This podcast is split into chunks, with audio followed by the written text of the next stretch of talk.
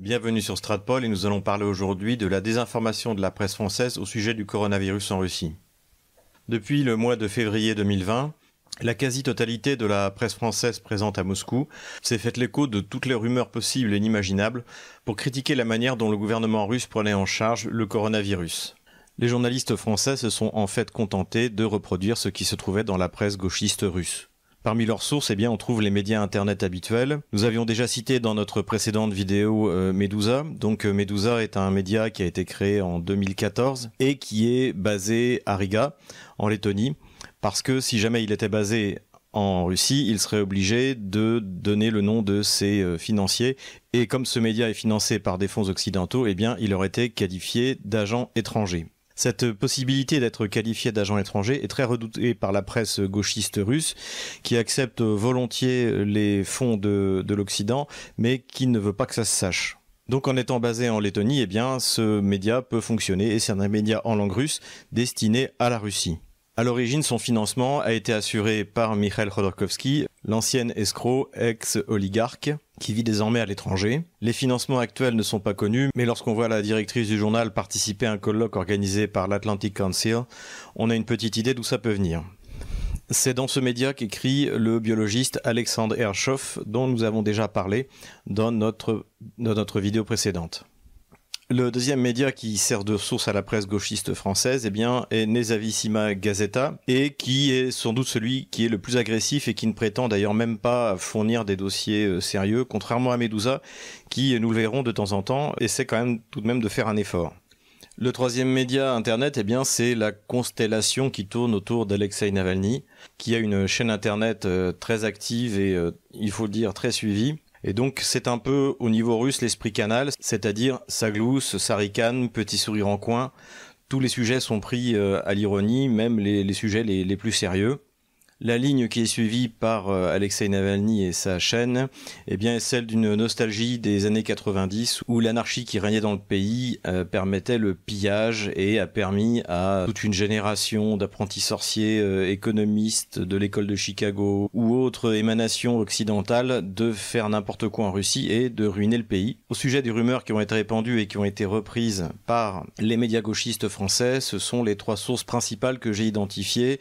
Après, il y a également une chaîne de radio qui s'appelle Echo de Moscou, mais qui est tout de même plus modéré, surtout euh, au fur et à mesure que le temps passe, et euh, la chaîne de télé euh, Télédocht, qui également se fait l'écho de ce genre de choses, mais qui s'efforce tout de même de maintenir un certain niveau de sérieux. Une des sources qui a été allègrement reprise par les médias gauchistes français, mais également par la chaîne de télé officielle Radio-Canada, est Anastasia Vassilieva, donc qui est à la tête d'un syndicat de médecins, paraît-il, qui s'appelle Alliance Vrachey, et alors quand on regarde, euh, quand on regarde donc sur la fiche Wikipédia, alors qui aujourd'hui n'est plus accessible, heureusement j'avais fait des captures d'écran, on s'aperçoit que ce syndicat est euh, lié à Alexei Navalny pour changer.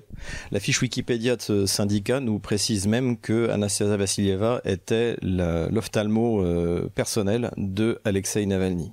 Medusa a utilisé la même technique de faire appel à un syndicat peu connu qui est censé être un, syndicat de niveau fédéral, euh, alors qu'il y a euh, sur le site internet 3000 adhérents. Donc ça semble pas très crédible. Comme la dernière fois, nous retrouvons pour commenter ces bobards journalistiques français le professeur Shelkanov, Madame Popova et le biologiste Alexandre Yershov. J'ai retenu trois angles d'attaque essentiels contre la, la, politique de la Russie face au coronavirus. La première a été de dire eh bien qu'en fait, si jamais les Russes avaient peu de cas, c'est parce que les tests russes ne fonctionnaient pas.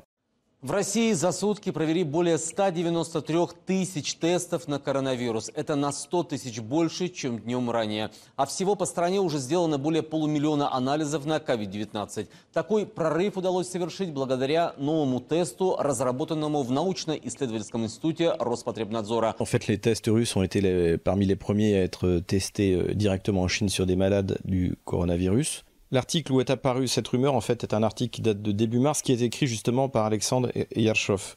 Mais euh, quand on lit bien l'article, on voit qu'en fait, c'est une hypothèse qu'il émet. Il pose la question de savoir pourquoi effectivement la Russie euh, a si peu de cas et pas de morts à l'époque où il écrit euh, l'article. Et parmi les quatre hypothèses qu'il émet, y compris celle du fait que le dépistage a fonctionné, que la fermeture des frontières a fonctionné, et d'ailleurs, il termine son article en disant qu'il a adressé une requête dans ce sens au ministère de la Santé pour qu'il précise sa position. Donc l'article de Herchoff est, est, plutôt nuancé. C'est la manière dont il va être repris par les autres médias gauchistes et sur les réseaux sociaux qui fait d'une simple hypothèse euh, une évidence. Мы, ну мы, я имею в виду международное научное сообщество, сумело в кратчайшие сроки получить секвенс полноразмерного генома. То есть уже к 7 января я, например, знал секвенс полноразмерного генома, но и не только я. Да? А что это дает? Это дает возможность, как я уже сказал, спрогнозировать, какие химиопрепараты будут эффективны, какие нет. Это дает возможность быстро разработать молекулярно-генетические тесты для индикации возбудителя, что, кстати, в Российской Федерации было сделано быстрее всех, и это самые эффективные тест-системы.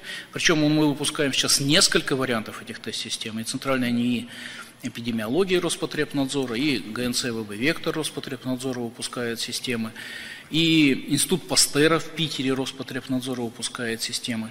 И уже к середине января все субъекты Российской Федерации имели в необходимом количестве, даже с определенным запасом, если говорить про, например, дальневосточные регионы, имели эти тест-системы. Dès le début, les Russes ont travaillé avec les Chinois pour euh, comprendre d'où venait le virus, pour l'identifier et surtout pour tester des vaccins. Les Russes ont ainsi pu très tôt expérimenter leurs tests sur des malades euh, chinois du euh, coronavirus.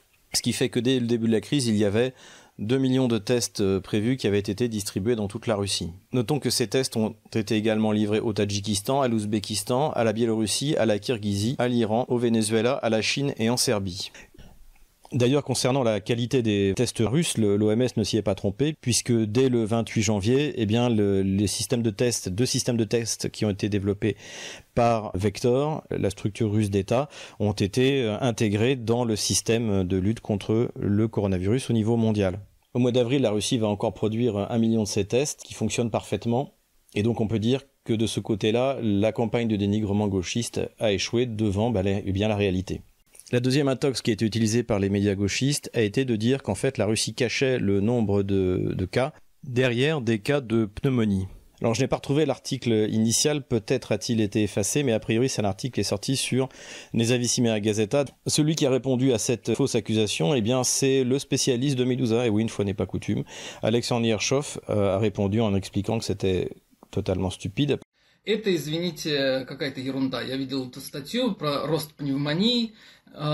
Даже в самом худшем сценарии, в самом худшем сценарии, что сейчас в России на два порядка больше заболевших реально, чем, чем сообщается, нет никаких свед... нет никакого основания так считать, никаких сведений к этому нет. Я, я не, не, не говорю, что это так. Я в это не очень верю вообще. Вот. Но даже если это так, то, то чис... это сказалось бы на, на числе зарегистрированных пневмоний больничных гораздо позже, не сейчас. Это первое. И второе, насколько я читал эту статью, там э, большинство случаев связаны с детьми. То есть это вообще никак не вяжется. Так что можно просто забыть. Même si on doublait le nombre de cas euh, actuels en Russie. À l'époque, autour du 20 mars, euh, euh, il devait y avoir peut-être 200, 300 cas, donc ça ferait 600 cas. C'était pas significatif non plus. Ajoutons qu'en ce qui concerne l'augmentation du cas de pneumonie, il est lié au fait que, eh bien, il y a énormément de dépistages qui ont été faits dans le cadre de la lutte le coronavirus. Donc ce n'est pas étonnant.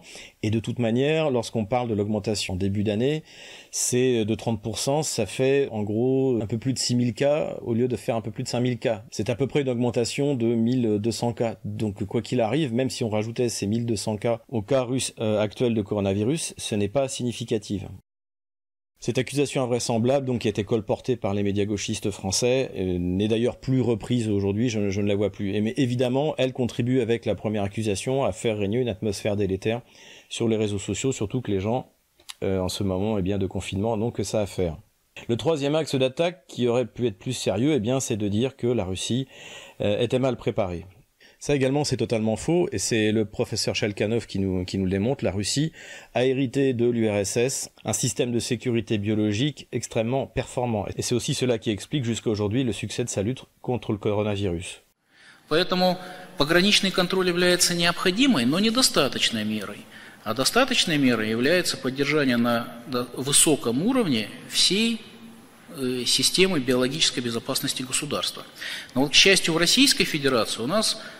функционирует лучшая в мире система обеспечения биологической безопасности. Только не путайте ее с системой здравоохранения. Да? Это смежные вещи, но немножко разные. Тут сейчас мы говорим о профилактике. Еще со времен СССР эта система лучшая в мире.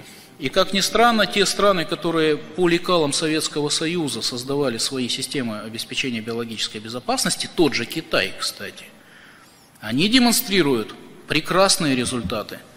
А те страны, я вот всегда студентам говорил, что система CDC американская, которую они по всему миру пытаются насаждать, она не лучшая в мире. Вот посмотрите, в самой США паника среди политэлиты, Южная Корея, Евросоюз – и, как ни странно, Иран. Ведь Иран, когда создавал свою систему биологической безопасности, при шахе, когда шах дружил, помните, с США был у них такой период, вот, они, Иран создавал свою систему тоже по лекалам Соединенных Штатов. Потом они как бы к советской системе, к социалистической системе не примкнули, поэтому сохранили вот эту вот систему центров CDC. Ну, конечно, они по-другому сейчас там называются, да, вот, и они даже это слово не упоминают, но суть-то та же, понимаете? И вот все страны, которые по американскому образцу это строили, свои системы обеспечения биологической безопасности, проседают очень сильно. Причем это касается не только нового коронавируса. Посмотрите, например, на ту же статистику из США по гриппу. Тезис мой остается прежним. В Российской Федерации действует лучшая в мире система обеспечения биологической безопасности, и когда начинают говорить, что мы скрываем э, случаи заражения, у нас просто этих случаев заражения никак уж не может быть меньше, чем в развитых странах типа США, En ce qui concerne les difficultés du système de santé russe à s'adapter à la lutte contre le coronavirus, eh la Russie rencontre des difficultés comme tous les pays qui font face au coronavirus, mais sans doute moins que les autres, encore une fois, parce qu'elle est mieux préparée. Et de toute manière, ces difficultés ne sont pas cachées par les autorités russes. On peut avoir accès à une carte interactive qui montre où en est l'organisation de la lutte contre le virus avec le nombre de masques disponibles dans les pharmacies, les institutions médicales, le nombre d'antiseptiques, de respirateurs artificiels, de combinaisons de protection, de médicaments. Donc ça c'est quand j'y suis allé il y a à peu près une semaine. Donc là par exemple on va sur la région de Tomsk. Là on peut aller en République d'Udmurtie. On peut aller en République euh, de Sakha, en Yakoutie, on peut aller euh, dans la région de Tomsk. On peut aller dans la République des Comis. En Crimée.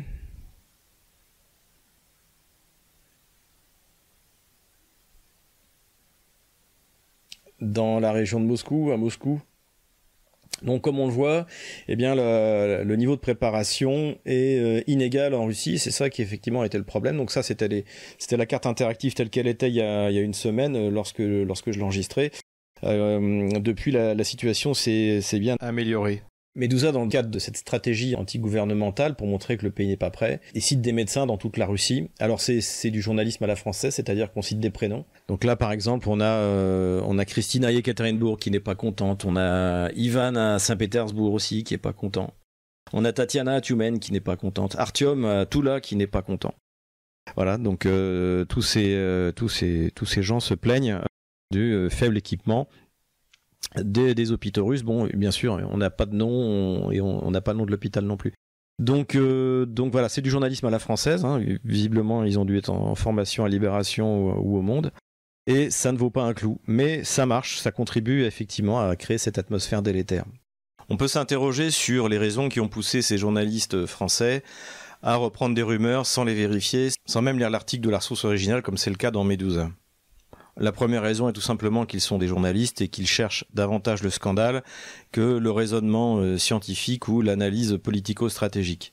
La deuxième raison est idéologique puisque tous les journalistes français présents à Moscou sont de gauche, ce sont même des gauchistes, gaucho-atlantistes, et je dois dire qu'en 20 ans de Russie, je n'ai jamais rencontré un seul journaliste qui ne soit pas gaucho-atlantiste, gauchiste, et donc évidemment pour ces, ces gens-là, eh bien la Russie conservatrice, euh, la Russie souveraine qui refuse le modèle occidental est l'ennemi, et on imagine l'esprit de revanche qui anime ces, journalistes gauchistes lorsque la Russie s'apprête à inscrire Dieu dans sa constitution et à définir le mariage comme étant l'union de deux personnes de sexe opposé. À côté de ça, il faut encore ajouter que ces journalistes servent le régime euh, français actuel, le régime d'Emmanuel Macron, et que pour la gauche française, la Russie a toujours été un exutoire et a toujours été une espèce de thérapie qui était censée montrer aux Français que même si la situation était mauvaise dans notre pays, eh bien, il y avait des pays où c'était pire, et notamment en Russie.